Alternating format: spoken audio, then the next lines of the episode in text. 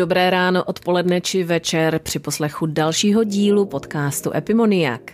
Dnes si povídáme o životě nejen v Kanadě s jedinečnou Alexandrou Alvarovou.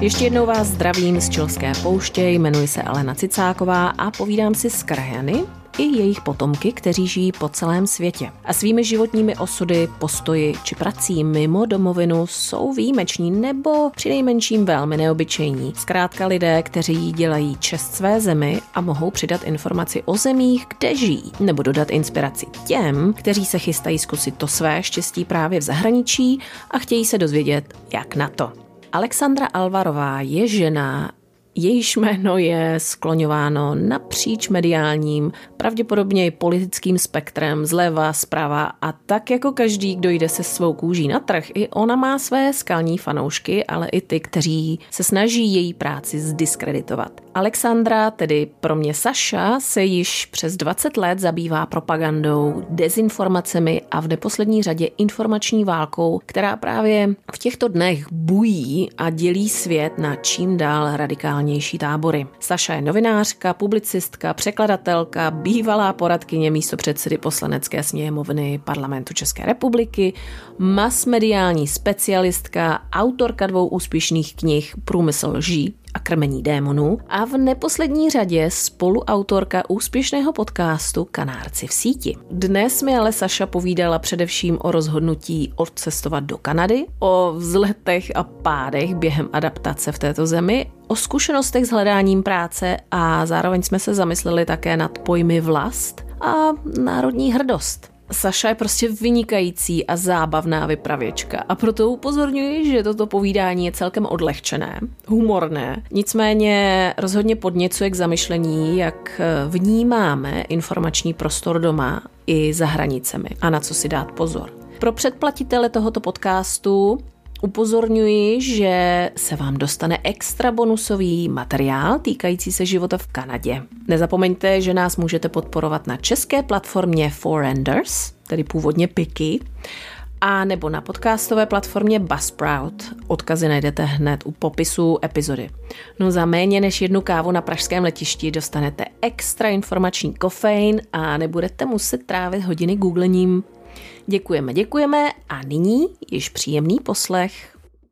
Vážení přátelé posluchači, vítejte u další epizody krajanského podcastu Epimoniak a dnes si budeme povídat s publicistkou, s bývalou politickou poradkyní, spisovatelkou, novinářkou, zakladatelkou úžasného podcastu Kanárci v síti, nebo možná propagandistkou s, s úžasnou Alexandrou Alvarovou. Sašo, vítej. Děkuji za pozvání, to je opravdu moc milé, zdravím všechny u, teď jsem chtěla říct, rozhlasových přijímačů u mobilů, zdravím prostě všechny. Sašo, s kterou z těch rolí, které jsem právě jmenovala, by si se asi nejvíce stotožnila? No, to je dobrá otázka. Já asi největší část života jsem strávila v komunikaci a tom takzvaném PR, to znamená ve světě, kde se vlastně překládá jazyk, doménový jazyk nějakých oborů, jako je třeba, nevím, politika, průmysl, cokoliv, věda, do řeči obyčejných lidí takovým způsobem, aby je to nejenom nějak zasáhlo, ale aby si to i zapamatovali. To je zkrátka tohohle oboru. Ale kdybych měla říct co jako byla taková nějaká nejdůležitější formativní zkušenost v mém životě, tak to je paradoxně jedna, která v tomhle tom nezazněla a já ji ani nikde neuvádím moc v CV, protože to bylo jenom takový intermeco. Já jsem, my jsme žili šest let ve Vídni a to byl moment, kdy jsem najednou nemohla uplatnit nic z toho, co znám, protože sice mluvím německy dobře, dokonce jako, myslím, že hodně dobře, ale ten problém je, že když mluvíte nějakým jazykem dobře a pak se v tom jazyce a v tom státě rozhodnete žít, tak najednou vidíte, a zejména člověk, který se jazykem živí a živí se jakoby schopností transformovat jazyk do nějakého messagingu, který je účinný, jo, tak najednou vidíte, jak vlastně ta znalost je pořád ještě zoufale nedostatečná. Chybí vám network, chybí vám ty známosti, ty lidi, to, to správné pochopení toho kulturního kontextu, který začíná vlastně už ve školce tím, jakýma písničkama se, jaký písničky se učíte, který memy vnímáte v dětství, co je pro vás škola, jaký hlášky z filmů a e, ve školních škamnách, prostě nějakým způsobem. Jo? Čili tohle to vás vytváří jako kulturní bytost s povědomím toho kulturního kontextu. A když to nemáte, tak sebelepší znalost jazyka je vám s prominutím k prdu. A tohle to mě poprvé došlo ve Víni, takže jsem začala, takže jsem udělala takový odvážný krok eh, do IT a eh, začala jsem pracovat jako, udělala jsem si kurzy na, eh, certifikační kurzy na testování software, protože jsem prostě naznala, že jako nejsem schopná se tam živit tou úžasnou doménou lidského jazyka a ovlivňování, kterou vlastně mám na, jakoby nahrab, nakřečkovanou v českém prostředí. A prostě jsem si udělala certifikát STQB a začala jsem se živit jako tester softwaru. A to byla opravdu, to byla moje velký, velký první životní krok stranou, takzvaně. To znamená, byla to taková challenge. Mě to hrozně moc dalo. Jednak jsem, jednak jsem si uvědomila vlastně, že člověk když má out of the box thinking, jo, takový ten, ten schopnost prostě vystoupit z té krabičky a nějakým způsobem zlomit v sobě to, že tohle jsem já, to mě definuje, v tom jsem dobrý, tak v podstatě může dokázat docela zajímavé věci. No, teda abych se moc nechválila, jako já jsem to nikdy nedotáhla na nějaký vyšší upgrade v tom, v tom jako že bych se tím chtěla živit celý život a dělala si potom jako vyšší nástavbu já, jsem, já mám vlastně jenom základní testování, ten, ten první kurz nebo ten, ten první level těch atestačních zkoušek. Pak jsou tam pak jsou tam daleko těžší levely, ale do toho já už jsem se nepouštěla, protože my jsme se mezi tím po šesti letech zase odstěhovali zpátky do Čech. Byla to pro mě hrozná challenge jako a, a hrozně jsem se bála překonat ten strach a tu nedůvěru, že to dokážu. Prostě humanitně orientovaný člověk prostě se pustí do technického oboru No, ale dala jsem to a byla, to pro mě byla asi jako vel, velmi formativní zkušenost. Zároveň i v tom, že mě to jako člověka humanitně orientovaného nasměrovalo k jinému způsobu myšlení. Jakoby víc od té doby chápu, jak přemýšlejí ajťáci a lidi technicky vzdělaný, že mají prostě určitý jakoby matrix myšlení, které je jim v, v rámci kterého se pohybují. A když chcete, aby vám rozuměli, tak musíte tenhle matrix vstřebat, respektovat a mluvit. Jako re, va, vaše logika vaší řeči musí respektovat tenhle matrix. Nemůžete na ně prostě bafnout. Jako já, já normálně, když mluvím, tak já vířím v takových slovních spirálách, jo? když to oni potřebují mít jako root cause prostě, jo. rozumím, rozumím. Ale že ti do toho skočím, proč vlastně by člověk třeba, který chce studovat vědu, vůbec měl jít a zaměřovat se na, na humanitu, že jo? I ajťáci, jako i, i vědci, tak nějak koukají třeba do těch um, starověkých, to řekla, objevů. A takový, i nevím, jestli jsi slyšela o antikyteře, antikytera, což je vlastně v podstatě takový zařízeníčko, to si schválně vygoogli, eh, který říkají, že to je v podstatě první počítač. Wow. Antikytera se to jmenuje. To jsem nikdy neslyšela, to je famózní. A je to úžasné. A ještě dodnes vlastně neví, jak to přesně fungovalo. To je naprosto fenomenální. Takže a spousta lidí, třeba tady v té observatoři, má to humanitní vzdělání. A není to úplně nic proti ničemu, takže... My to naopak, ještě tohle to často zmiňujeme třeba v tom našem podcastu Kanárci v síti, protože ten můj parťák, který to se mnou dělá, Josef Holý, je vlastně, on je specialista na umělou inteligenci a algoritmy sociálních sítí, ale neustále, pořád dokola, kdykoliv zabředáváme do toho, jak byl náš informační prostor pokřivený tím, tím zběsilým letem těch, těch šíle, mladých šílenců Silicon Valley, který v podstatě nabrali peníze, kde se dalo na to, aby mohli růst, včetně Ruska, to k tomu možná dojdem. A, a vlastně naprogramovali a vytvořili ty sociální sítě tak, že byly vlastně že úplně znetvořili systém, kterým my lidé, lidstvo jako mezi sebou si distribuujeme informace, který se vyvíjel pomalu, měl nějakou logiku a reflektoval nějaké naše potřeby, naše bezpečí, naše, naší societas. A oni to s prominutím totálně dojebali, protože za tou distribucí, za distribucí informací je v podstatě jediný algoritmus a to jsou prachy. A všechno, co vydělá prachy, je nadřazený tí ostatním, ostatním values, ostatním hodnotám té distribuce.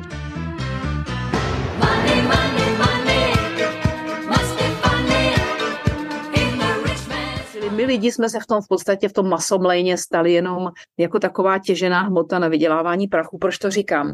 Protože kdyby ty lidi v Silicon Valley, který tyhle ty obrovský demiurgy, moderní distribuce informací vytvořili, jako je Facebook, Twitter, Google, kdyby ty lidi měli aspoň jeden z nich, jeden z nich, humanitní vzdělání a chápali, jak se lidská historie odvíjela, jak, jak, že každá válka je, je vlastně dlouhá léta předcházená určitým typem propagandy, retoriky. Kdyby věděli vůbec něco o tom, jak vznikají občanské války, jak, se, eh, jak upadají civilizace, tak by takovou blbost v životě neudělali. I když možná udělali, protože spousta z nich jsou prostě cynický vylupci, ale to je jedno, prostě e, lidem v technických oborech dneska, zejména v tom v IT, ale nejenom, chybí humanitní, obecný, obecný humanitní vzdělání. A e, AI to ukazuje víc než jasně, protože teď současný přehledy, který si dala a výzkumy, který dala teď udělat IBM, tuším, ukazují, že znalost matematiky a programování donedávna tolik ceněná jako number one skill spadla úplně na poslední místo teď s nástupem AI žijeme vlastně v obrovsky zlomovém období, kdy vlastně se bude měnit úplně všechno. Organizace společnosti, metody práce, preferované vzdělání, prostě všechno je v hrozném pohybu. A já se nedivím těm lidem, že z toho řvou strachy, protože když k tomu ještě připočítáme to znetvořené informační prostředí, tak kdo by z toho neprotočil, že jo? Hmm. Dobře, vraťme se trošičku k tomu tvému osobnímu modus operandi ve světě. Zaveď nás do toho ono, onoho zlomového bodu, momentu, který vlastně celou tvou rodinu nasměroval do zahraničí. Kdy to bylo a proč? No, to bylo, ono to vlastně bylo už v roce 2015. Já jsem za sebou měla několik let, kdy jsem vlastně intenzivně pracovala s lidma z KDU ČSL. Začalo to někdy v roce 2011, kdy ta strana vypadla z parlamentu a uh, uh, už nikdo nevěřil, že by se dokázali vrátit zpátky. Zbylo jim pár senátorů a každý, všichni už jim psali epitafy v novinách. A já jsem tou dobou začala pracovat jako šéfka komunikačního oddělení a posléze tisková mluvčí té strany.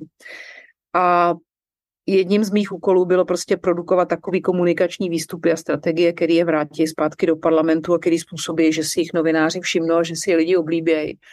Což u určitých skupin, který vlastně nejenom u těch kor voličů, ale hlavně, a to je u lidovců vždycky to nejdůležitější, protože oni se strašně bojí svých kmenových voličů, kterým ale řádově, no bojí, protože oni jim ubývají a oni mají hrozně, já nevím, jestli to můžu říct, ale myslím teď s odstupem času můžu, i můžu, protože je to vlastně i aktuálně, teď je to asi aktuální, že oni mají strašnou, strašný strach jako říct cokoliv, co by je naštvalo, aby jim neodešli, protože to, ty jejich skalní jsou vlastně hrozně citliví, jsou to většinou ty, ty kmenoví voliči, nebo drtivá většina z nich jsou členové strany a jejich rodiny. To jsou lidi, kteří tam jsou dlouho, většinou starší ročníky, ubejvají, protože samozřejmě vymírají.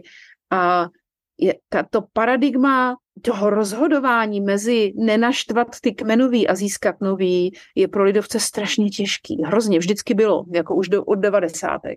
Tudíž jako to bylo, to je takový tanec mezi vejci, no ale já to zkrátím, long story short, podařilo se, lidovci se dostali zpátky do parlamentu, měli úžasné výsledky v krajských volbách, pak parlamentních. A já jsem pak začala 2014, tuším, pracovat pro e, šéfa legislativního výboru Evropského parlamentu Pavla Svobodu, kdy vlastně jsem měla za úkol to tež, co jsem předtím dělala pro lidovce, překládat tu nesnesitelně nudnou a složitou agendu toho výboru do jazyka obyčejných voličů v České republice. Jo? Vytvářet to nějaký krátký sdělení, memy, points, jo, prostě co, o čem by se dalo mluvit, co by lidi mohlo zajímat, aby prostě si vytvořili vztah k tomu, že ta unie není to, co o ní propaganda říká, to je banda neomarxistů, který vymýšlejí voloviny a genderový záchody. Jo? Čili eh, mým úkolem bylo v podstatě produkovat výstupy, které mají hlavu a patu a ukážou tu Unii taky jako, jako nějaký dlouholetý snažení už od jejich konzervativních zakladatelů, od, od Schumana a, a, e, a Adenaura a lidí, kteří v podstatě 50. letech e, shodli na tom, že je potřeba udělat tu takzvanou Evropskou dohodu o uhlí a oceli, která posléze ještě přibrala tu dohodu o jaderných zdrojích. A ten, ta idea za tou myšlenkou byla vlastně, že státy, které spolu obchodují, spolu neválčí. To byl důvod, proč vznikla Evropská unie. Čili zase vrátím se zpátky, už jsem udělala moc dlouhou odbočku. No a já jsem tou dobou pracovala pořád ještě pro toho Pavla Svobodu v Evropském parlamentu, ale už na českém teritoriu začalo být jasný, že se něco divného děje. A mě jako v podstatě člověkovi, který dělal aktivní politickou propagandu, když to řeknu takhle bez toho mínusového znamínka, protože propaganda v tom anglosaském světě neznamená negativní věc, ta znamená jakákoliv prostě řízená strategická politická jiná komunikace. A najednou mě začalo být jasný, že se zhruba od roku 2013 se v českém informačním prostoru začaly objevovat strašně divné narrativy, které byly velmi nečeský, protože Češi jsou v podstatě takový jako schovývaví liberálové, když to mám schrnout do jednoho pytle. A najednou v roce 2013 začali, vypadalo to, že to jde z Ameriky.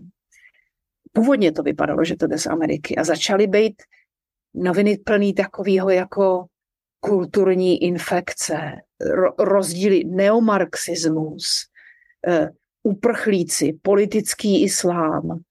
Nevím, co, začalo to těma islámskými uprchlíkama, jo? že z té Sýrie, Rusové ty dobou válčili v Sýrii, mě chvilku trvalo, než mi to došlo. A cílem v podstatě těchto propagandistických prvních jakoby vlaštovek a mě ten první rok to vůbec nedocházelo. Já jsem jenom viděla, jak se to prostředí postupně radikalizuje a bojí, ale jediný efekt na mě to mělo, že jsem se radikalizovala a bála taky, jo. To znamená, že jsem začala jsem e, e, číst, kupovala jsem si knížky o islámu, o politickém islámu. Já jsem konzervativní katolík, nebo aspoň se za ně považuji, takže mě to ten první dva roky mě to bralo taky. Jenže protože to vypadalo jako, že to jde z té americké konzervativní scény, jo? Heritage Foundation, Cato Institute a takovýhle tyhle ty ultrakonzervativní think tanky, a, a různý ty, je jich tam v Americe hrozná spousta. A najednou začala válka na Ukrajině 2014. Rusáci přepadli Ukrajinu v těch neoznačených výložkách a začali tam masakrovat civilní obyvatelstvo. A ta propaganda, kterou tou dobou jsem považovala za směšnou a okrajovou, to znamená ta ruská, proruská propaganda, takový ty šmejdové, jako je Žarko Jovanovič a tyhle ty lidi, kteří v podstatě od začátku jeli Putina, najednou začali mluvit hlasem té americké pravice a začali tradiční rodina. E, a já jsem si říkal, co se to tady děje? Co to je tohle? Co to je? Rusové přebírají retoriku americké republikánské strany. What the heck?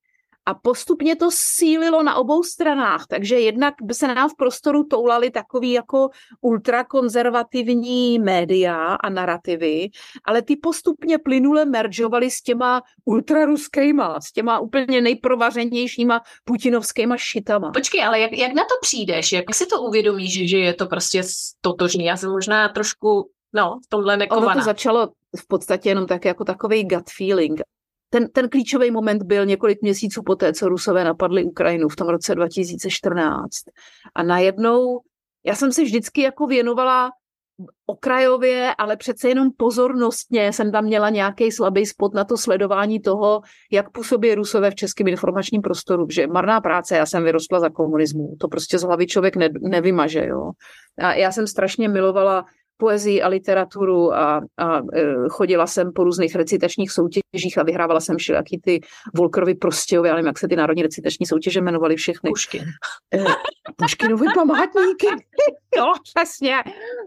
A měla jsem prostě jako strašně vyvinutý, jak bych to řekla, jako radar na to, co je kultura a co, není propa- a co je a není kultura, co je a není propaganda, jo? protože ono to v určitém bodě začíná merž- meržovat, jakoby slívat se dohromady a ta hranice mezi tím je hrozně tenínká a, a člověk si často neuvědomí, že i vynikající poezie může být zároveň propaganda. Jo? To je zejména u, tí, u těch u tý sovětský, nebo eh, u těch vůbec jakoby eh, básníků toho někdejšího sovětského prostoru. Je to strašně tenký, odkud, kde to začíná a kde to končí. A to si člověk chtě, nechtě prostě usahá, když hodně čte a hodně recituje, tak najednou všechny ty metafory, e, e, všechny ty hejblátka, který tam vlastně, Rusové se vlastně pokusili nás kulturně kolonizovat, když to řeknu takhle. A Dělali to velmi brutálně, protože měli absolutní moc a dohled nad tím, co se v české kultuře a, a v české bezpečnostní politice dělo,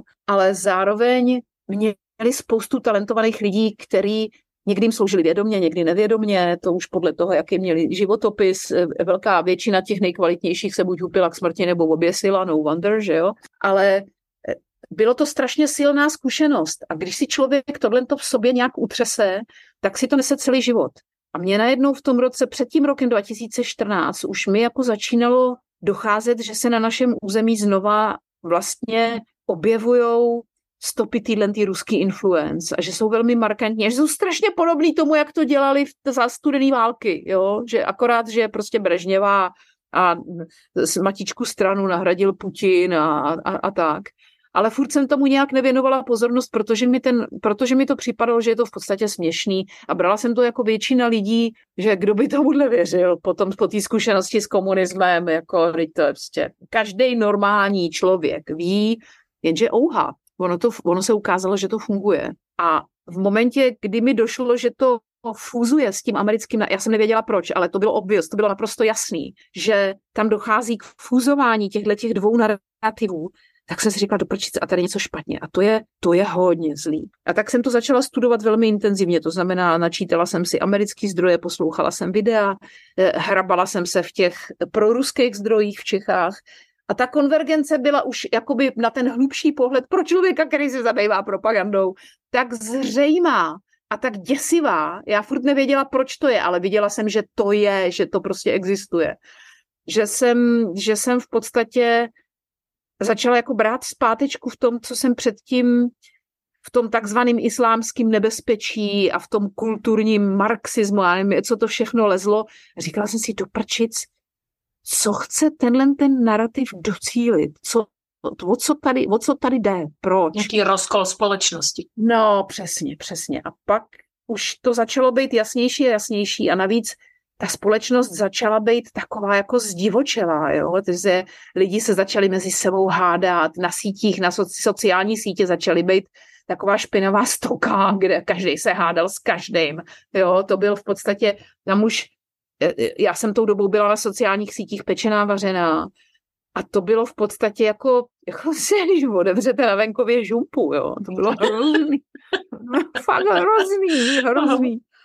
No a, a, a doc, ta atmosféra ve společnosti by se hmatatelně dala krájet už v roce 2014. Bylo to fakt zlý. A já si vzpomínám, že v roce 2015 jsme s Jirkou Kůsem, který je předseda Asociace pro nanotechnologie, jsme nějak šli na ministerstvo zemědělství vysvětlovat úředníkům, k čemu můžou být nanotechnologie dobrý, že třeba, že jsou to super výkonné filtry na vodu v případě extrémního znečištění vody, že jsou to super výkonné filtry na vzduch v případě nějakých infekcí nebo pandemí. Tehdy, tehdy v roce 2015. Já si vzpomínám, že tam na nás jako zírali, jako měli všichni v očích napsáno jako co z toho budeme mít. Takový jako, a to je, to je úplně jako, no a co má být?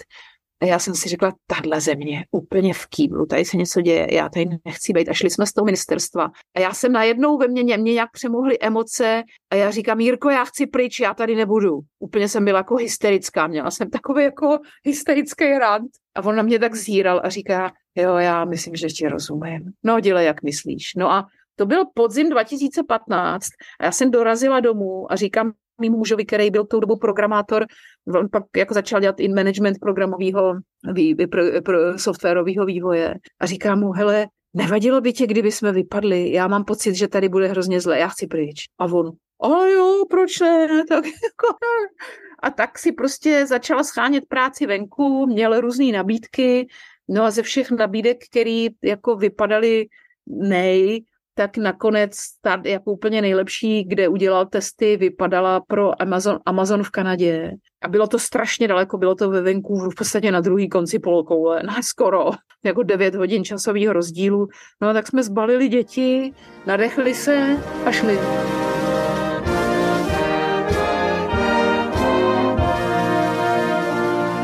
To byl začátek jakoby tohle se stalo začátkem v lednu 2016, kdy on vlastně ty testy udělal a začali jsme se připravovat, že odejdem. V březnu já jsem teda řekla v práci, že končím, on řekl v práci, že končí, no a v červnu byl Brexit a to už mi volali lidi a říkali, jak jsi to věděla, tady se bude něco dít. No, a v létě zvolili v primárkách republikáni Donalda Trumpa. Povídej mi, ale jak jste se teda jako připravovali, tak bylo to jako vyloženě jako expatovská smlouva, že to za vás všechno ta společnost připravila, nebo si musela oběhávat všechno? Takhle jednoduchý jsme to měli. Amazon byl tou dobou nesmírně nesmírně jako velkorysej v těch uh, translocation package, jak se tomu říká, jo. Takže nám nabídl velmi velkorysej stěhovací balíček, uh, kde vlastně já jsem musela zařizovat jenom minimum z těch věcí a o ten zbytek se postarali oni. A pak oni pak dva, dva roky poté tuhle tu politiku zrušili a uh, každý už se teď, ať se teď postará sám.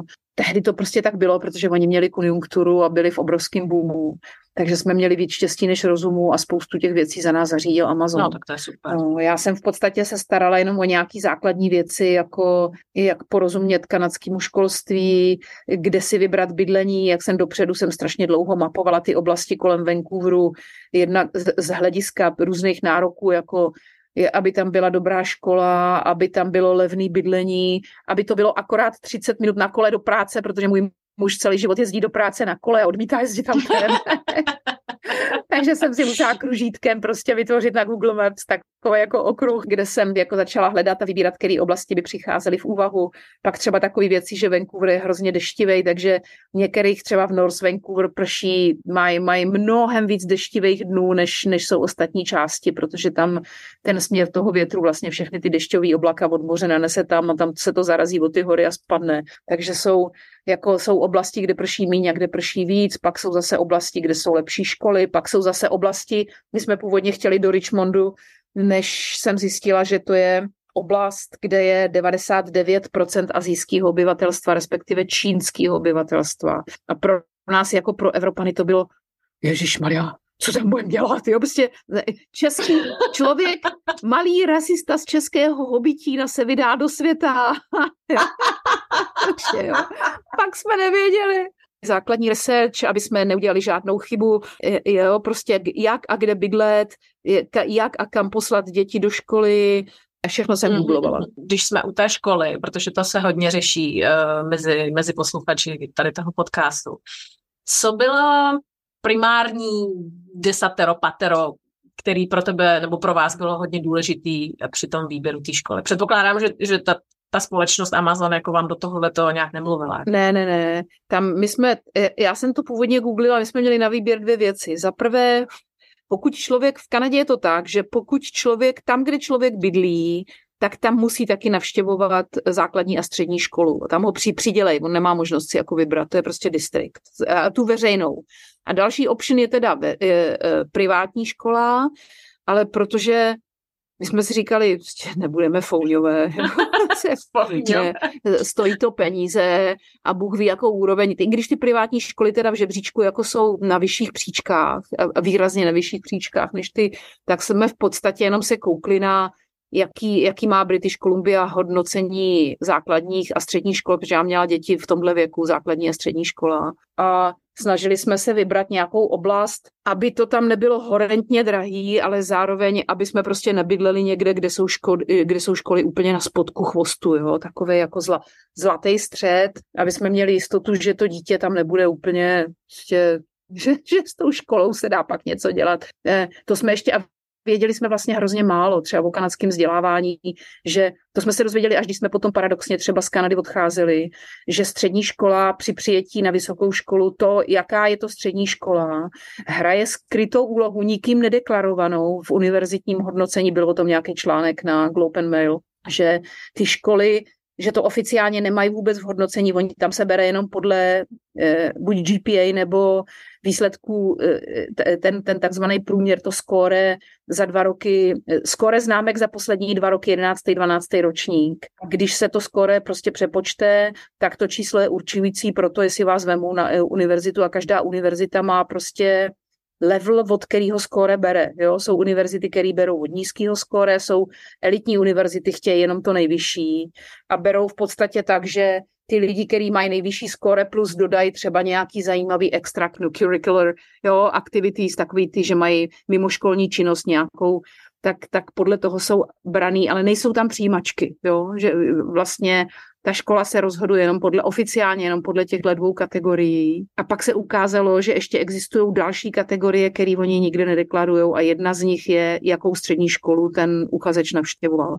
Protože ty střední školy, ty elitní, zejména ty elitní vysoké školy, jako je McGill, Waterloo a další University of Toronto, eh, British Columbia, University of British Columbia, vědí, že ne každá střední škola má stejnou úroveň a oni jako nechtěli brát ty děcka, který měli dobrý známky, ale z horších škol, jo, což se nevědělo a nikde to nedeklarovali, protože to je v podstatě velmi antisocial, jo. Oni se nezabývají tím, že ta, ta, ta škola má třeba horší hodnocení, ale ten žák s chodou okolností může být z nějaký vyloučený lokality a přitom být opravdu talentovaný, jo. Ale jenom proto, že na té horší škole, tak prostě v tomhle skrytém rankingu nedostal šanci. Jo.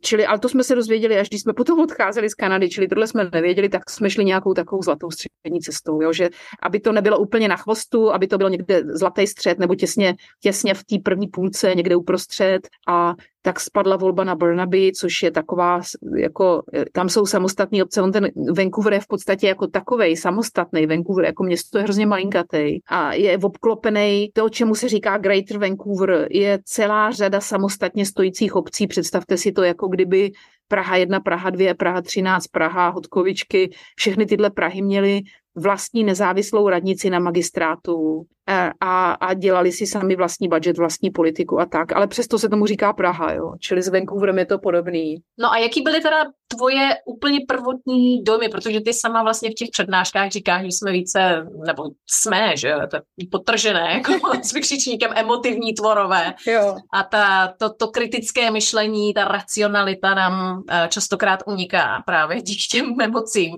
Tak jaké byly tvoje pocity vlastně, když jste dorazili? Bylo no, to nějak hodně jsem, emotivně přibarvený? Já jsem takový jako explorer, challenger a conqueror, takže já jsem první dva měsíce měla, prostě jsem byla v rauši. Je, yeah, jsme v jiném světě, je to totálně jiný, všechno je to jiný, nové věci, naučím se nový lidi, nádherná příroda, prostě ničemu tady nerozumím, skvělý. jo. A pak najednou je prostě, jak to člověku začne docházet, jo, tak po těch dvou, třech měsících se dostavila kocovina. Se dostavila kocovina, no, přesně. A najednou já jsem si uvědomila celou řadu věcí, a na který jsem předtím nemyslela, protože já jsem vlastně byla jako hnaná tím, já chci pryč. A najednou mě došlo, že jako každá, každý rozhodnutí životní má svoji cenu. No a cena, kterou já jsem za to musela zaplatit, byla, že jsem v podstatě opustila špičkovou kariéru v Evropském parlamentu a najednou jsem přišla do Kanady a zjistila jsem, že jsem ve věku a v profesi naprosto nezaměstnatelná. Naprosto. Jo? Jsem byla padesátník skoro, mě, druhý rok v Kanadě mě bylo 50, to jsem obrečela. A uvědomila jsem si, že vlastně ta, ta mladá populace ve Vancouveru a ty, ty jobs, ty firmy, které tam jsou. Vancouver je nutno přiznat, že celá West Coast, ale hlavně Vancouver, to není Evropa. To je svět sám v sobě, to je speciální civilizace, která má pod obrovským vlivem azijských kultur. Tam eh, více než 50% eh, obyvatelstva je azijského původu. Wow. A ty lidi, no, ty lidi Evropa vůbec nezajímá. They don't give a Flying Mickey. No. Ano, píp. je to vůbec nezajímá. Nic oni nevědí ne, a ne, je to, jak, jak se říká, cítíte se spíš jako ignorant nebo jako hlupák? Nevím, ani mě to nezajímá. Čili, a, a to není tím, že by ta azijská e, populace byla ignorantská nebo hloupá. Oni jsou nesmírně inteligentní, šíleně kompetitivní. A je, je to v podstatě o tom, že snad kromě Indů bych řekla, že skoro všechny ty azijské národy Nejezdí na dovolenou, nechodí na koncerty, nechodí do kina, eh, ne, nechodí do hospod, netrávějí volný čas tímhle tím to, co děláme my. A, a, a zajímá je jenom jediný, jak být nejlepší v práci, na univerzitě, jak mít nejlepší výsledky, jak uh, ušetřit peníze, jak se dopracovat nějakého společenského postavení. A to je v podstatě software, který vštěpují od malá velice jako dračí výchovou těm svým dětem. My jsme na to ze začátku zírali jako jeleni. Jo. To bylo, e, e, čili já nevím, když jsme pozvali na návštěvu kamaráda naší Aničky, Eh, eh, který byl tou dobou, ona byla ve třetí třídě a její kamarád byl velice dobrý ve hře na piano, už koncertovala tak, jako moc jsme o tom nevěděli a věděli jsme, že hraje koncerty a že je opravdu dobrý. I jeho tatínek, my jsme pozvali jsme ho na playdate, takzvaně, to znamená, aby, jsme si, aby si děti pohráli, byli se kámošili se, oba dva byli takový jako rozumbradové, že ve škole jim to oběma šlo a nějak jako si padli do voka. Takže Anička ho pozvala, že si budou hrát, nějak si číst knížky a tak, tak ho přišel, pobyl, normálně, když se děti sejdou, že si budou hrát, tak si hrajou celý odpoledne, pak já třeba za tři, za čtyři hodiny si pro ně rodiče přijdou, že jo. Za hodinu a půl ťukal jeho tatínek na dveře a Kevine, už je čas, už je čas. Ježíš Maria, když si teprve rozbalili hračky, tak ho, tak ho ještě chvíli nejde. Ne, ne, ne, to nejde, to nejde. On musí cvičit a musí dělat matematiku. My jsme byli úplně skoprnělí a, a pak jsme teprve pochopili, že vlastně to není úchylka, to je norma, to je standard, jejich kulturní standard. U nás v ulici e, vlastně všechny domy, e, kde jsme bydleli v té ulici u nás, patřili lidem z Ázie, kteří byli jako e, azijského původu. Snad s výjimkou Chorvatů, kteří byli od, jedni, od starých chorvatských manželů, kteří byli ob jeden barák od nás. A jinak všechny ty rodiny měly děti a my jsme to zjistili až za tři roky protože ty děti nechodí ven. Vůbec? Oni nechodí ven. My jsme je vůbec neviděli. My jsme první dítě jsme uviděli za tři roky, když si večer šli v letě hrát a začali nám šilhat přes plot, že máme trampolínu. A jednou se přišli nesměle zeptat, jestli by si mohli zaskákat. Tři roky jsme nevěděli, že v okolí žije halda dětí. Jo. Ne, a oni ne. je prostě, oni nechodí ven, to není jako, proč by chodili ven, můžou být doma učit se.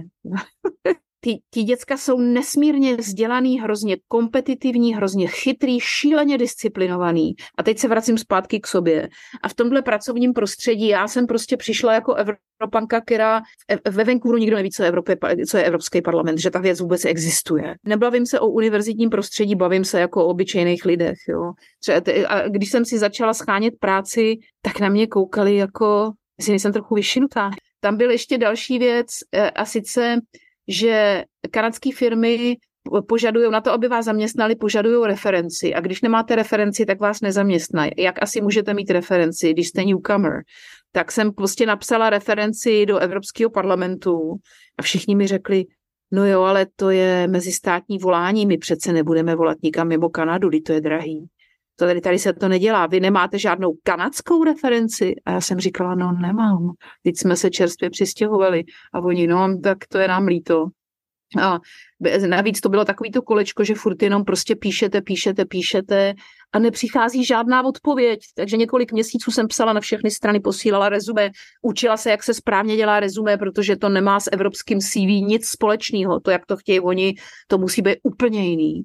Navíc v Kanadě ne, nesmí k tomu být ani fotka, musí to mít jako správně strukturované hodnoty, eh, musí to mít požadovaný styl. Prostě musíte se naučit, jak se dělá kanadský rezumé. Když to není podle toho, jak se v Kanadě dělá rezumé, tak to vyhodějí ten HR nebo ten, kdo to prostě probírá, má 8 sekund na jeden list. Jo. Čili když vidí správnou strukturu, správné odrážky a že to začíná těma správnýma slovama, tak se začte, když ne, tak to rovnou vyhodí, protože neznáte, když jste si nedali tu práci a neznáte ten standard, tak jako asi nejste dobrý uchazeč, jo. Já jsem ještě chodila do kurzu, jak se správně dělá kanadský rezumé, ale stejně to, stejně to nepomohlo, no. No a e, pak teda mi poradila jedna paní na ISS, což je taková instituce, která se stará o začlenění imigrantů do společnosti a v tom teda Kanada udělala obrovský kus práce. Oni přijali od 60. let asi 30 milionů lidí má a přijali 10 milionů migrantů. Jo, je to tak, 10 milionů migrantů přijali od 68. roku zhruba, kdy to počítala nějaká ta statistika. a strašně moc dělají pro to, aby, aby je kulturně začlenili, aby je neradikalizovali, ale ani aby neradikalizovali tu společnost okolo nich, to znamená, aby jim umožnili pochopit, co znamená být kanadským občanem, být zaměstnán v Kanadě a respektovat kanadskou kulturu. To je tohle ono, jo? že třeba víte, jak se napíše kanadský rezume. Když přijete z Evropy, tak jste prostě tidít, nevíte to. E, e, pak úplně ve finále mi ta paní na ISS poradila a říká, Nejsnažší cesta k tomu, jak získat kanadskou referenci, je volunteering. Jděte někam dělat volontýra, dělejte zadarmo a získáte tele, kanadský telefonní číslo, na který se dá zavolat, kde vás pochválí. Jo? Tak jsem šla, tak jsem šla dělat volontýra, nejdřív jsem dělala tři měsíce zadarmo v knihovně ve škole, rovnala jsem tam knihy a dělala jsem nějaký takový jako hm, v podstatě pomocný práce. A pak jsem sehnala volontýring jako komunikační poradce v jedné kanadské neziskovce, a slibovala jsem si od toho, že to už je jako můj obor, že tam bych mohla v podstatě už jako mít referenci přímo v oboru komunikace.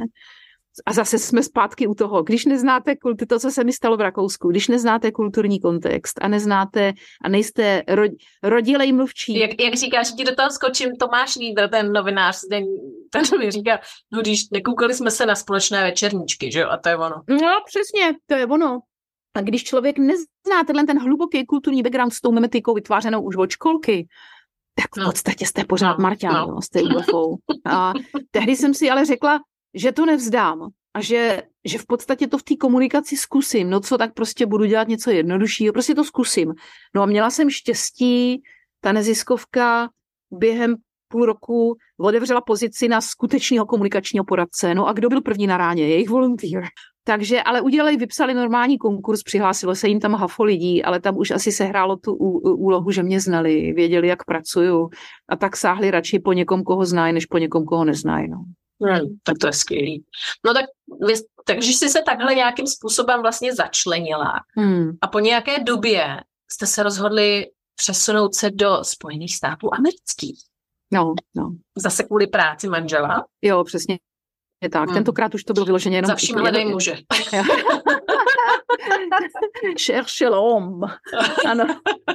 Tak prostě to bylo Prostě to bylo tak, že nebylo to teda jenom kvůli jeho práci, my jsme se vždycky strašně chtěli podívat na East Coast, ale ty výlety, jak lidi říkají, že by krajani měli mít volební právo, jo? Že, teda volební, snadný, že ne volební právo, oni ho mají, ale že by měli mít snažší Eh, přístup k volební urně, tak v Kanadě to platí ze všech států nejvíc, protože letenka eh, na konzulát nebo na ambasádu do Otavy kvůli tomu jednomu volebnímu rozhodnutí stojí 800 dolarů a letí se tam pět hodin a člověk si tam musí sehnat hotel, protože ten samý den už se nedostane zpátky. Jo.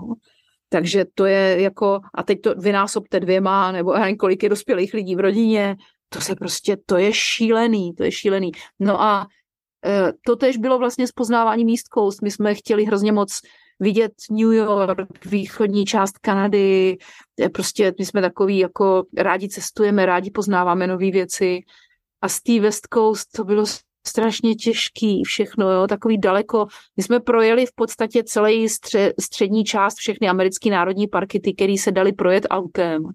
Eh, z toho Vancouveru, že jsme v takovým 14-denním túru rychlým udělali, teď jsme najeli asi 13 000 kilometrů, nebo prostě něco úplně šíleného. Tohle to ale už bylo jako mimo náš dosah. Bylo to daleko, bylo to drahý a bylo to na skutečně dobrý poznávání. To bylo, takže jako to rozhodnutí bylo jedno s druhým, no.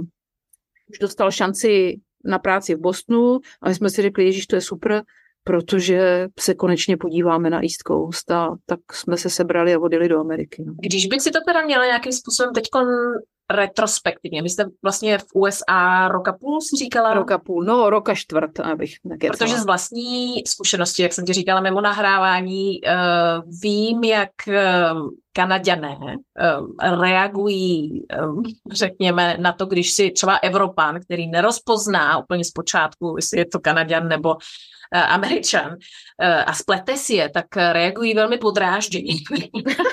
ano, no, ano. Takže...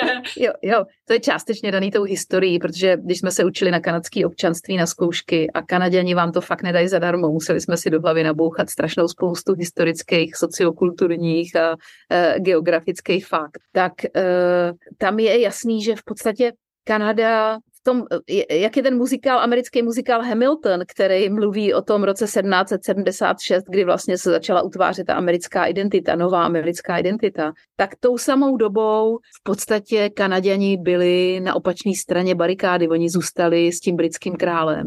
A Eh, celá ta historie byla hrozně složitá. Oni třeba, nevím, eh, eh, černá populace z Ameriky utíkala do Kanady, protože tam dostávali šanci jednak bojovat na kanadské straně a jednak usadit se tam bez jakýhokoliv judgmentu, což bylo na, tu, na tu dobu nesmírně pokrokový. A, ale bylo to hrozně složitý. Jenom chci říct, že vlastně Oni v, klíč, v tom klíčovém momentě, kdy vlastně byla zaklád, založená ta novodobá Amerika, tak jak ji známe, tak Kanada byla na opačné straně, na opačné vojenské straně. Jo.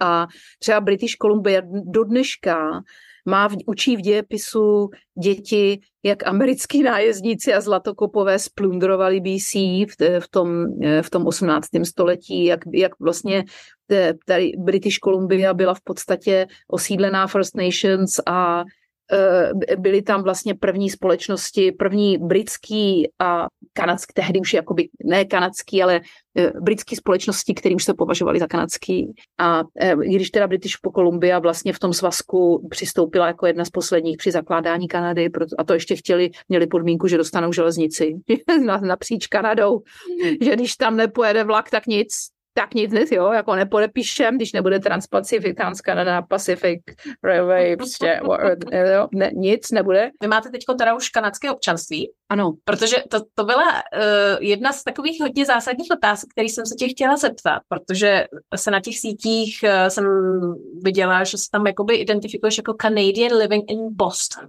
Mě Aha. by zajímalo, protože jsme krajanský podcast, že, tak abych eh, neopomněla taky trochu ten, ehm, to podloží toho. Jak se vlastně teď zpětně vlastně díváš na to rozhodnutí? Bylo to správné rozhodnutí? Bylo to možná pro tebe teď, a nechci říct kontraproduktivní rozhodnutí, ehm, a kam vlastně v tom všem, nebo kde by jsme našli řekněme to krajanství. Seš v kontaktu s Čechy, Slováky, potomky? No moc ne, ale je to asi tím taky tím, že jednak v British Columbia je jich relativně dost.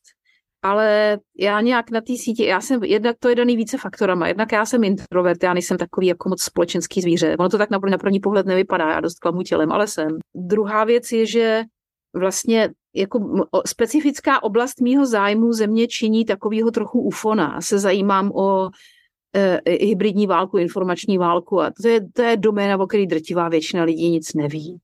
A je strašně těžký o tom konverzovat, jo, prostě zavalit, na prvním setkání s někým cizím zavalit člověka těma tématama nedává moc smysl, protože člověk pak vypadá, jako že právě opustil docenta Chocholouška.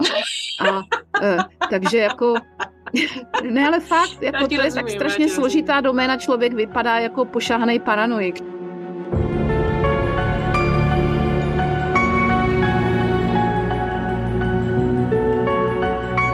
Čili to se v podstatě nedá moc jako stručně, společensky a zábavně komunikovat na prvním small talku. Mm, jasně. A, na ambasádě třeba, a, že? Takže, no, čili já v podstatě e, e, jako jsem, jako poznala jsem tam pár lidí fantastických, máme tam kamarády, ale že bych byla nějak součástí té kránské komunity v BC, to se vůbec říct nedá. A to, to já ani jako, ale já jsem to nikdy nepraktikovala ani ve Vídni, když jsme žili, tak to já v podstatě, a temně tuším, že ani tady ve Spojených státech asi to nebude ten případ, já prostě nejsem ten typ.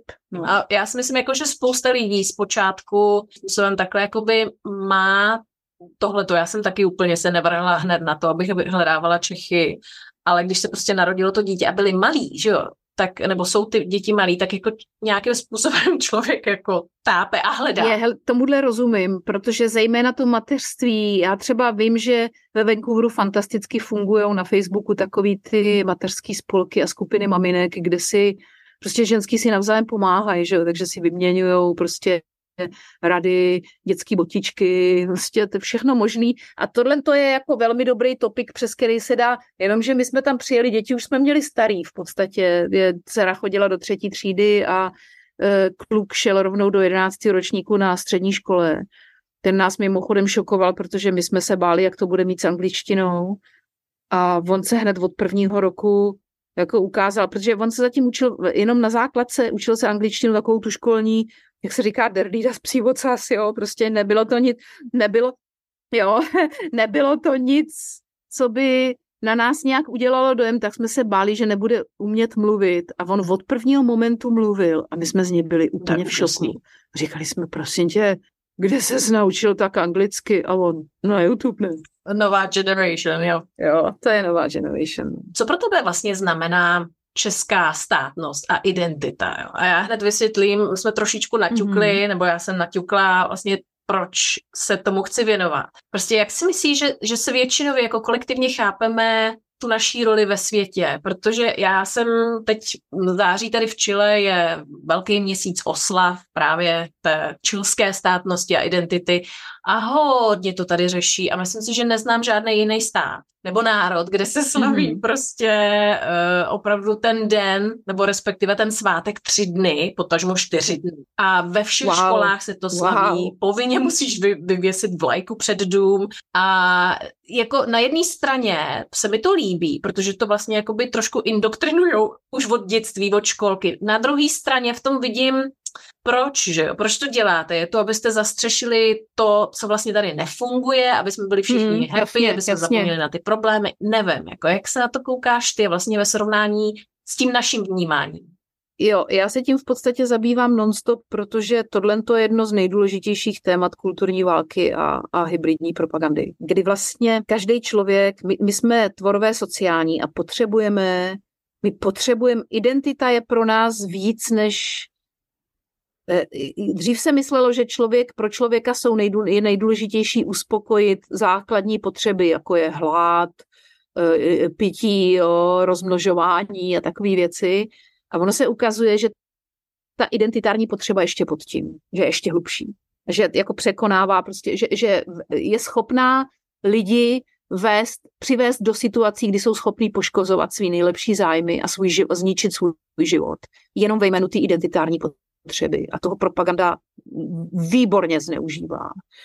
A teď je důležitý, je, vede se tady v podstatě na území celé západní civilizace se vede, ale vlastně i východní, když pozoruju Indii, Modiho a další, se vede intenzivní souboj o to, čím se tahle identitární potřeba, zahrnutá pod slovo vlajka, státnost, stát, a často se to drolí i na národ, rasa, skupina, jo, teď už to jde do těch náboženství, čím se tahle identitární potřeba naplní, jakým obsahem a kontextem. A e, třeba mezi, začalo to v podstatě tím, že v Americe vzniknul dlouhodobý, dekády dlouhý pokus vytvořit po té, co se nechytla a americkou veřejností byla odmítnutá takzvaná libertariánská politika, to znamená politika, kterou prosazovali americký miliard, nejprve milionáři a posléze miliardáři, že za studený války žádní miliardáři nebyli, eh, který v podstatě se snažili pod pojmem svoboda eh, říct hlavně svoboda pro nás, svoboda neplatit daně, svoboda neúčastnit se na, jo, prostě libertariánství je v podstatě, když to řeknu takhle, zničení státu, který překáží ve vydělávání peněz. A ta filozofie je velmi špatná. Nicméně, po té, co se vlastně tenhle ten libertariánský narrativ nechytl v Americe, tak oni zjistili, že Amerika ale hrozně miluje narrativ konzervativní, to znamená Bůh, vlast, osvědčené hodnoty a tak se do něj prostě nabourali a vyměnili ten konzervativní, vyměnili obsah tomu konzervativnímu narrativu. Jo? Z toho Bůh vlast osvědčené hodnoty udělali to, co řekl Steve. Steve Bannon je vlastně pionýr tohohle toho hacku. A ten, eh, kdo si přečte výbornou knihu od Christophera Wileyho eh, a kanadského datového analytika, který vlastně stvořil tu metodu ve firmě Cambridge Analytica, která hackla Brexit a volby pro Donalda Trumpa, tak eh, ten napsal knihu, která se jmenuje Mindfuck. A v té knize popisuje svý rozhovory se Stevem Bannonem, který byl CEO té firmy. A v jednom momentě tam Bannon říká, americký náboženství je v podstatě hrozně placatý a my musíme docílit toho, aby bylo ještě placatější. To znamená, všechno, o co se tady hraje, je guns, whiteness and no taxes. To znamená zbraně, bílá barva kůže a žádný daně. A to, to je jako, a tím v podstatě nahradili celou složitou spleť dřívějších konzervativních politických statementů vztahu k vlasti, vztahu k ústavě, vztahu k... Vlastně republikáni byli kdysi strana pro pracující lidi. Dneska je to strana, která hájí zájmy několika miliardářů a ruských oligarchů, jo. Čili to je naprosto šílený, co se s touhle partají stalo. Dobře, a jak bys to teda aplikovala tenhle tohle vysvětlení na to Česká státnost a český stát v tom není výjimka. Vede se tu, podívejte na prostinkej eh, kontext toho, jak se používá česká vlajka. Kdokoliv, dneska proč si říkají ty lidi, kteří šíří ruskou propagandu vlastenci? Proč mají všichni na profilovce českou vlajku? Některý tam mají teda ruskou, že? nebo tam mají svatorskou stužku, ale těch je málo. Velká většina těch lidí, kteří aktivně šíří na síti pro putinovský narrativy, si říká vlastenci, má tam českou vlajku, sdílí českou hymnu a postuje kryla. Čili Ona je to docela hluboká věda, propaganda. Všichni si myslí, že to je jenom jako chválení Ruska, ale to není pravda. Dneska máme stav psychologie a behaviorální vědy už je tak daleko a to, co jakoby začala to vlastně pionýři týhle tý, tohle toho typu poznávání, ať už je to ruská psychologická škola nebo Cambridge, oni vám přišli na tak úžasné věci už v minulém století, co všechno je naše psyché, a naše kognitivní kapacita schopná udělat s realitou, když zmáčknete ten správný emocionální čudlik. Jo. To se dějou, to se vám v hlavě začnou dít tak fantastické věci, že by jeden nevěřil. A to je právě důvod, proč dneska vidíte zápas o to, my vlastně vedeme zápas o tvář, o podobu české státnosti a o podobu české identity. A teď úplně aktuálně, když se podíváte na Tomia Okamuru, který tyhle ty vlastence vlastně združuje pod svoje křídlo, tak to je člověk, který v hlavním vysílání televize Prima, která mimochodem proslula tím, že eh, místo novinářské objektivity, novinářskou objektivitu a vyváženost interpretuje jako pět minut Židi, pět minut Hitler. Takže na každého demokratického politika pozve vždycky jednoho finácka komunistů, fašouna nebo extremistů, aby si lidi sami vybrali. Jo. A my propagandisti víme, že vlastně existuje něco v 60. letech objevil Robert Zions, takzvaný mere exposure effect. To znamená, my jsme ovlivněni ne tím, co kdo říká, ale kolikrát jsme tím exponováni. Znamená, že když milionkrát vystavíte člověka jedné informaci, tak on ji na poprvé odmítne, na podruhý odmítne, na potřetí odmítne, na po desátým si začne říkat, no, když to vidím pořád, možná, no ještě si, ještě si, to, ještě si to rozmyslím a na po 150. už si říká, no ale ono by na tom něco mohlo být. Protože ta míra expozice snižuje strach z toho neznámého a tu, tu schopnost to odmítnout. Jo? Takhle to prostě v mozku běhá, já nevím proč, ale je to tak. E, čili ten mír exposure efekt, kolikrát ukážete okamuru divákům, tolik tolikrát naroste počet jeho. A když vám v hlavním vysílacím čase řekne, že uprchlíci jsou nebezpeční a že když uh, Poláci stáhli kuřecí nakažený salmonelou, tak se rovnou stáhla, když objevili kuřecí nakažený salmonelou, tak se rovnou stáhla celá šarže, tak v tomhle výroku máte hned několik základných propagandistických prvků. Jo? První z nich je dehumanizace. Nemluvíme o lidech, mluvíme o kuřecím. Pak tam máte prv, prvek takzvaný psychologie hnusu, kterou propaganda už od 80. let výborně využívá, vlastně už od Hitlera. Psychologie hnusu je v podstatě slouží k tomu, aby se člověku chtělo z někoho zvracet a aby začal, eh, zejména u konzervativců to dobře funguje, aspoň teda podle průzkumu, protože ty lidi jsou extrémně náchylní eh, k tomu ochránit sebe a svý blízký prostřednictvím informací, který vnímají. To znamená, že když řeknete, že je někde nějaká infekce, nákaza, hordy, nájezdníci, tak konzervativec se vám vyděsí třikrát rychleji než liberál. Jo. A e, když řeknete, čili je tam dehumanizace, je tam psychologie hnusu a je tam použití starého narrativu, který poprvé použil Julius Streicher, Der Stürmer, je nakladatelství, který vydalo knihu, která se jmenuje Gift Pills, což byl antisemitický hnus, který označoval židy jako houby, jedovatý houby. A tam je to, dali byste svému, tam se říká, dali byste svému dítěti košík hub, když byste věděli, že je uvnitř jedna jedovatá, otrávená. Jo? A, teď, a teď je tam vyobrazená ta muchomurka citronová s tou židovskou hvězdou. A to, je, to použil Donald Trump ve volbách, když říkal, dali byste svému dítěti misku lentilek, kdybyste věděli, že jedna z nich je To je furt recyklát toho stejného. Jo. Okamura mluví o jabkách a ona... No, a zase jsme u toho, jak se nám slévají pro ruský a americký konzervativní narrativy, protože poli, když se podíváte politologicky, ono se to v jeden moment bohužel potkalo přes ruský prachy, ale to bychom tady byli do nekonečna, tak to, to nebudeme rozebírat, jo. Čili... No ono je to hrozně zajímavý, protože já jsem úplně, no. úplně zpočátku tady v tom podcastu jsem si vždycky říkala, budu se vyhýbat politickým tématům, politice vůbec, protože se nikdy netrefím mm-hmm. do toho, co vlastně lidi chtějí slyšet a pamatuju si na rozhovor Jasně. s panem profesorem Milanem Zeleným, který vlastně byl ten propagátor bačevské filozofie řízení. no, a já tam říkala, no ale paní Alenovi se nikdy jako politice no, neví, nevyhne nevyhnete, jo. To je prostě každý, děláte, děláte rozhodnutí každý den, to je v podstatě politika. Já se teda za žádného militantního vlastence nepo, nepovažuji, ale myslím si, že jeden z těch důvodů, proč jsem vlastně i začala tady ten podcast, je, že jsem si uvědomila, že hmm. uh, ač třeba Češi, lomeno Slováci, zase se tak nevyhledáváme na tom začátku, vlastně když jsme v zahraničí a snažíme se jakoby pochopit nebo splynout v davu do určité míry vlastně s tím, uh, kde žijeme. Pak přijde nějaký moment, no, kdy jasně, si, jasně. nemyslím si, že to je jenom mě, stesk, ale že si začneš jako koukat na tu svoji zemi úplně jinak. A začneš si uvědomovat, že vlastně nemáme ve srovnání třeba s těmi jinými národy, ať už je to odůvodněné, jak je, možná i z toho politického hlediska, nemáme takovou tu já, já to tak vnímám, aspoň tu vštěpovanou hrdost. A my máme, Nemáme, no. na co hrdí no, no, a no, souhlasím, na koho hrdí. Souhlasím. Ale není to dostatečně prostě, nechci říct servírovaný, ale prostě na očích. My jsme, my jsme takový hobiti s hrozným mindrákem, jo? To je krásně vyjádřený, to je takový hezky vyjádřený v postavě Cimrmana, jak si vlastně sami ze sebe děláme legraci z toho, že Cimrman všechno vynalezl jako první, aby jsme měli nějakého národního hrdinu, jo. Cože?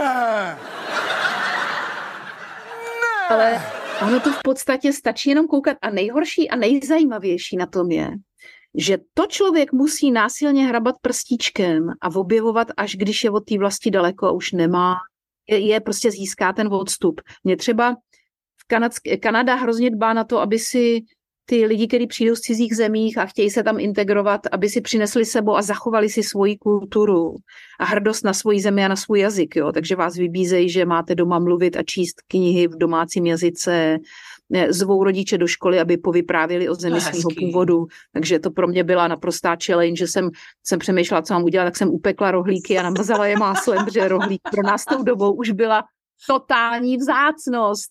Jo, tam prostě jako, e, e, to, to je jako rohlíky. A na, pak na střední škole, když byla moje dcera, tak ovocný a tvarohový koláče, no totální hit, to jsem, je, původně jsem napekla čtyři plechy, ona měla nějaký projekt, že jako nakrájela na malý kostičky a nabízela vzorky. Jako jediný stánek na tom veletrhu studentských dovedností, to samozřejmě to za hodinu a půl, nebo za hodinu to vyfičelo. A někdy se tam chodili v přestrojení po druhý, no, vzali si pošili a čepici a šli dvakrát, jako jo. A takže e, máma sedla doma, zadělala těsto a během dopoledne, protože ten veletrh trval až do tří odpoledne, jsem upekla dalších 15 plechů a navozila je tam v podstatě jako pekař, zásobovala stánek své dcery českými koláči. Mělo to strašný úspěch, ty se potom mohli utlouct a všichni chtěli recept a pak mi psali a bylo to úplně úžasný. A rohlíky na základní škole měly taky úspěch, ale kromě těch rohlíků, já jsem fakt, ze začátku, já jsem, člověk přijede jako kulturní ignorant z Hobitína, takže prostě prostě spoustu věcí neví. Jo. Chtěla jsem jim vyprávět o českém pivu. Můj muž mi říká, ty jsi se zbláznila, tady děti nesmějí do hospod, kde se nalévá alkohol. Je, žiješ v zemi, kde je jako ještě poloviční prohybice a ty jim budeš prostě vykládat o pivo. Jsi se pomátla na rozumu, ne? Mm-hmm. Takže nakonec to skončilo tím, že co, co, by, co lidi doma málo kdy napadne, co byl úplný hit, že jsem jim řekla, že kontaktní čošky prostě, jo. Že nevěděli. Nevěděli, to vůbec jako netušili, že prostě nějaká Česká republika, kontaktní čočky. Jako vyhrábala jsem výstupy české vědy, pustila jsem jim Smetanovou uh, Vltavu, ten začátek, který je takový jako stravitelný pro, protože dvořák je moc těžký, tak pro děti je takový takový mm-hmm. melodický tudududum, tududum, jo, jsem, já jsem si říkala, to by se jim mohlo. Pozor, dvořák byl použitý v pánu prstenu, takže to, to můžeš taky argumentovat. Fakt jo, to vůbec nevím pak jsem jim ukázala slavný český tenistky, Eh, ukázala jsem jim nejkrásnější fotky, jaký z Prahy, jaký jsem našla. Děcka, který nikdy nebyli v Evropě, byli úplně oh, wow, beautiful. No. Prague Disney. Prague Disney, ano. Zbudila jsem jako totální nadšení pro zemi původu své dcery. Ale to člověk musí opravdu složitě přemýšlet, jako není to úplně něco, co by na vás vypadlo z nějaký příručky, protože ty český propagační materiály, které jdou ven, jsou buď turistický nebo jsou blbý. takový, no, hmm. takový plochý, a, no. no, si jako nepřemýšlivý a to opravdu jako je potřeba, je potřeba se nad tím zamyslet z perspektivy toho, kdo žije venku, ne z hmm. perspektivy toho, kdo sedí někde v Praze na ministerstvu. No a to se mi krásně nahrála teďkon, protože uh, na mě se obrátilo díky tady tomu podcastu už několik lidí uh, hmm. z různých zemí, kteří se nezávisle na sobě, jako v těch zemích je spousta iniciativ, ano, asociací a tak dále, ale spousta lidí by se třeba chtělo v budoucnu vrátit a to se nebudeme dotýkat ani právě té distanční volby, ale chtělo by se vrátit, že jo? A teď mm-hmm. prostě přemýšlí, jak na to. Mm-hmm. A když ten stát, a neříkejme vyloženě, ani nebudeme se zabíhat, jak ty lidi, kteří zůstali třeba v Česku, se koukají vlastně skrze prsty na ty, co jsou venku, mm. že jo, to paradigma mm. toho někoho, kdo šel za lepším, že jo, aniž by si uvědomovali, no, že je to daleko horší. Ten se tam topí v prachách, že jo. no, oni nevědí vůbec, že to je jako všude chleba o dvou kurkách a že, to, že člověk musí dělat strašně těžké volby a že to to, to údajně, ten, ten údajný finanční ráj, protože všude musí být líp než v Česku, je naprostá iluze.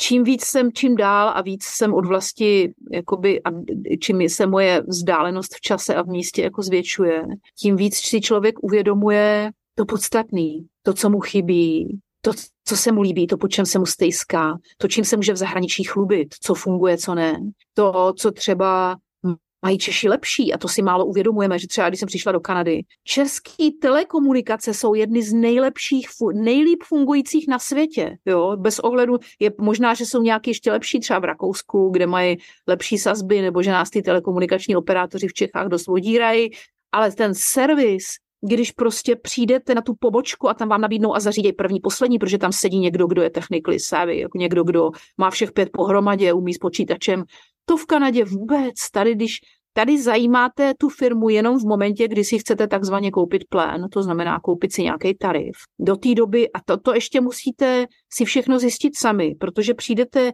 na pobočku, která je to nějaká zaplivaná špeluňka, kde e, e, to prodává, ale fakt je, že tam sedí lidi, jejichž gram, gramotnost počítačová, ale i firemní a to know-how o tom a ta, ta schopnost vám poradit se blíží limitně nule.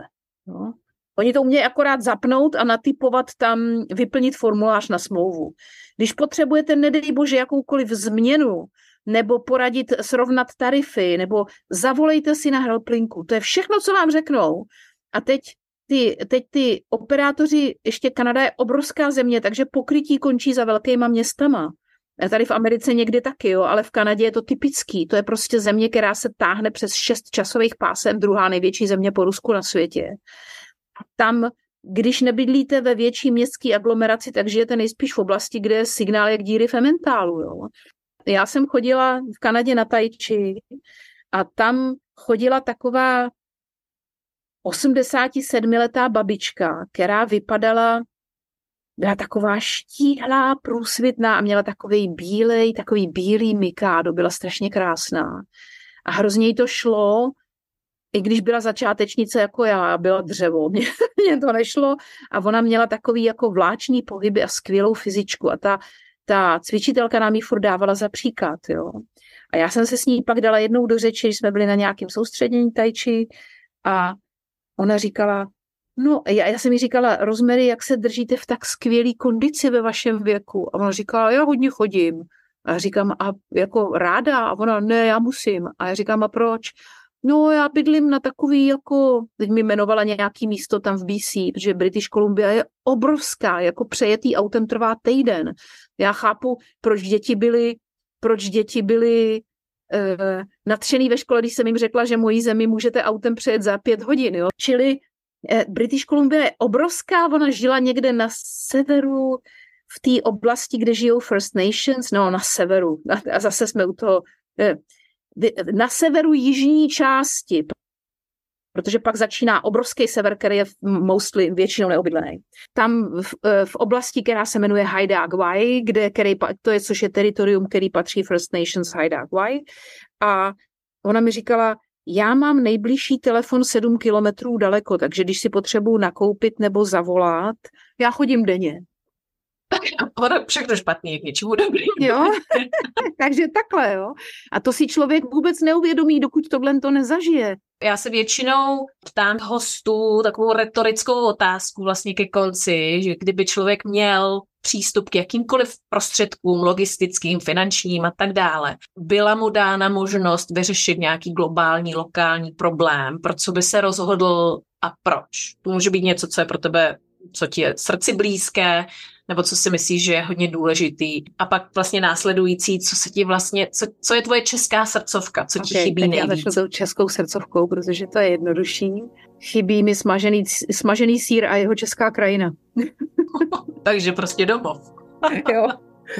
Já jsem, já jsem, moje maminka je z tábora a já kdykoliv jezdím, jedu v okolí Jindřichova Hradce, od tábora dál, prostě jen ten trojuhelník Jindřichův Hradec, od Karda, začíná to někde za Kardašovou řečicí. Já jsem vždycky úplně na měko. Prostě já nevím, já jsem úplně na měko, mě se chce do tím brečet, když tam přijedu. A to je jedna věc. Plánu, plánujete domů návrat někdy? No, zatím ne. Zatím hmm. ne. Uvidím. Tak, I když teda pravda je, že se říká, že chceš-li boha, boha pobavit, seznam ho se svými plány. Tak, tak. Eh, teď ta složitější věc. Kdybych měla neomezený prostředky, hm, no, já se už strašně dlouhou dobu, v podstatě od toho roku 2017, kdy jsem napsala svoji první knihu Průmysl lži, intenzivně zabývám informační válkou, kulturní válkou, informačním, jakoby nepřátelským informačním působením v českém, ale i v jiném prostoru, v americkém prostoru.